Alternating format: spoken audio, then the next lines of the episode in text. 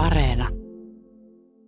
Tämä nuori mies tuotti suunnittelemissaan lavastuksissa ja puvuissa pienoisnäytelmiä, jotka ovat mullistaneet nykytaidetta vähintään yhtä paljon kuin venäläinen baletti. Kaikkein arvostetuimmat kriitikot pitivät hänen luomuksiaan käänteen tekevinä, suorastaan nerokkaina. Ja ajattelen niin itsekin, vahvistaen täten hämmästyksekseni Rachelin vanhan mielipiteen. Ne, jotka olivat tunteneet hänet Balbekissa, missä hän oli ollut kiinnostunut vain siitä, oliko hänen tuttavapiiriinsä kuuluvien vaatteet tyylikkäästi leikattu vai ei, sekä viettänyt kaiken aikansa kilpaajoissa, golfkentällä, bakkarattia tai poloa pelaamassa, ne, jotka tiesivät, että hän oli koulussa aina ollut vetelys, että hänet oli jopa erotettu Lyseosta, Vanhempiensa kiusaksi hän oli muuttanut kahdeksi kuukaudeksi asumaan siihen suureen bordelliin, jossa Monsieur de Charlie oli luullut yllättävänsä Morellin. Ajattelivat, että hänen teoksensa ehkä oli luonut André joka rakkaudesta antoi kaiken kunnian hänelle. Tai, mikä todennäköisempää, että hän suuren omaisuutensa turvin, johon hänen hullutuksensa olivat tehneet vain pienen loven, maksoi jonkun nerokkaan, mutta puutteenalaisen ammattilaisen niitä tekemään. Tämän tapainen varakas yhteiskuntaluokka, jota ei ole sivistänyt seurustelu aristokratian kanssa ja jolla ei ole minkäänlaista käsitystä siitä, mikä on taiteilija, heille se on vain joko näyttelijä, jonka he kutsuvat esittämään monologin tyttärensä kihlajaisiin, ja jolle he vaivihkaa viereisessä salongissa maksavat, tai taidemaalari, jolla he teettävät tyttären muotokuvan häitten jälkeen ennen lasten syntymää, kun hän on vielä edukseen. Uskoo mielellään, että kaikki seurapiireihin kuuluvat, jotka kirjoittavat, säveltävät tai maalaavat, teettävät taideteoksensa muilla ja maksavat saadakseen taiteilijan maineen, niin kuin jotkut toiset saadakseen parlamenttipaikan. Mutta se ei pitänyt paikkaansa. Kyseinen nuori mies oli todellakin näiden ihailtavien taideteosten tekijä. Kun sain sen tietää, jouduin epäröimään lukuisten eri olettamusten välillä. Joko hän oli tosiaan vuosikausia ollut se rajoittunut typerys, miltä näyttikin, ja jokin fysiologinen myllerrys oli herättänyt hänessä uinuvan neron kuin prinsessa Ruususen tai sitten jo siihen aikaan myrskyisenä abiturienttivuotenaan, kun hän reputti ylioppilaskirjoituksissa, menetti suuret summat Balbekin kasinossa, vältti nousemasta pikkupaikallisjunaan Verderäänin tädin uskollisten kanssa näiden kuosittoman vaatetuksen takia.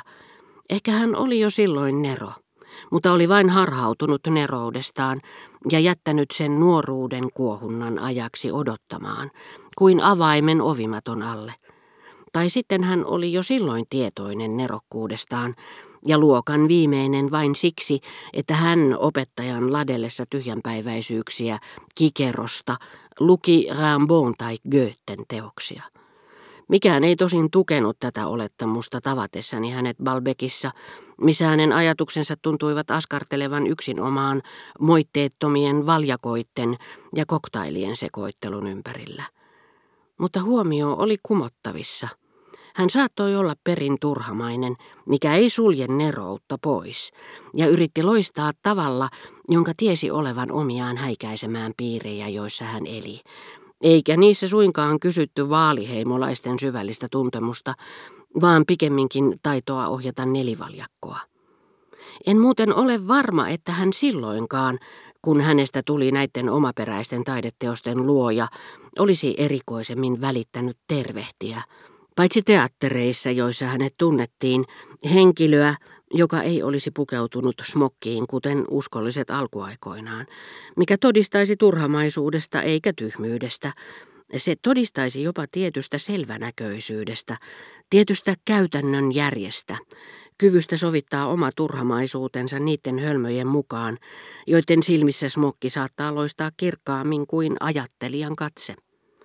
Niin, mistä sen tietää, vaikka joku lahjakas mies, tai vaikka lahjatonkin, mutta hengenviljelyä harrastava, kuten esimerkiksi minä, olisi ulkoapäin nähtynä vaikuttanut mitä täydellisimmältä ja pöyhkeimmältä typerykseltä, jonkun sellaisen mielestä, joka olisi tavannut hänet Rivellessä, Balbekin hotellissa tai Balbekin aallonmurtajalla.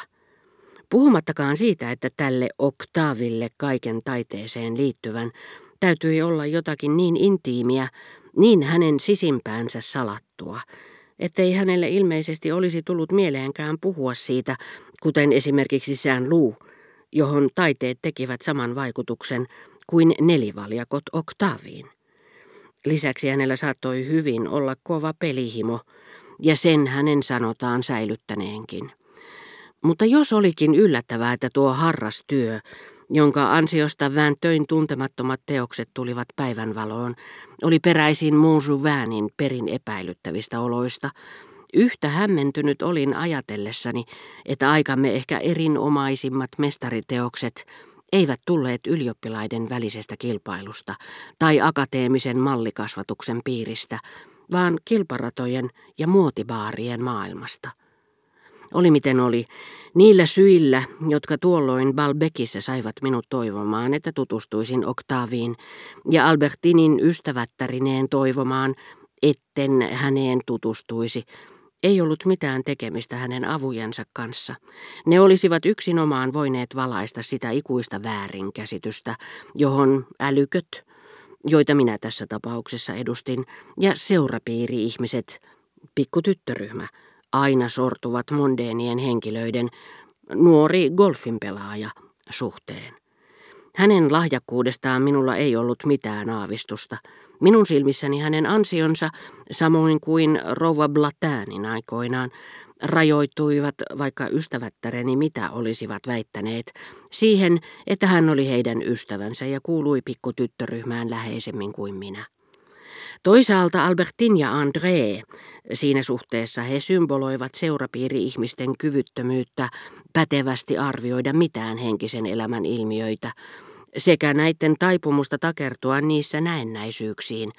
Lähes tulkoon pitivät minua typeränä, koska moinen tylsimys kiihotti uteliaisuuttani. Mutta sitä he varsinkaan eivät voineet ymmärtää, että kaikista golfareista olin valinnut nimenomaan surkeimman pelaajan. Jospa olisin edes halunnut tutustua nuoreen Gilbert de Belœuvreen, se poika pystyi golfradan ulkopuolellakin keskustelemaan. Hän oli saanut kunniamaininnan koulun kirjoituskilpailussa ja osasi riimitellä oikein mukavasti. Todellisuudessa hän oli tyhmempi kuin kukaan muu. Tai sitten, jos tarkoitukseni oli tehdä tutkielma, kirjaa silmällä pitäen, niin Guy Somoi – Pähkähullu, joka oli ryöstänyt kaksi tyttöä, oli ainakin omalaatuinen tyyppi, joka saattoi kiinnostaa minua. Nuo kaksi minulle olisi sallittu, mutta tämä toinen, mitä ihmettä minä hänessä oikein näin? Hänhän oli tyypillinen idiootti, rajoittunut typerys.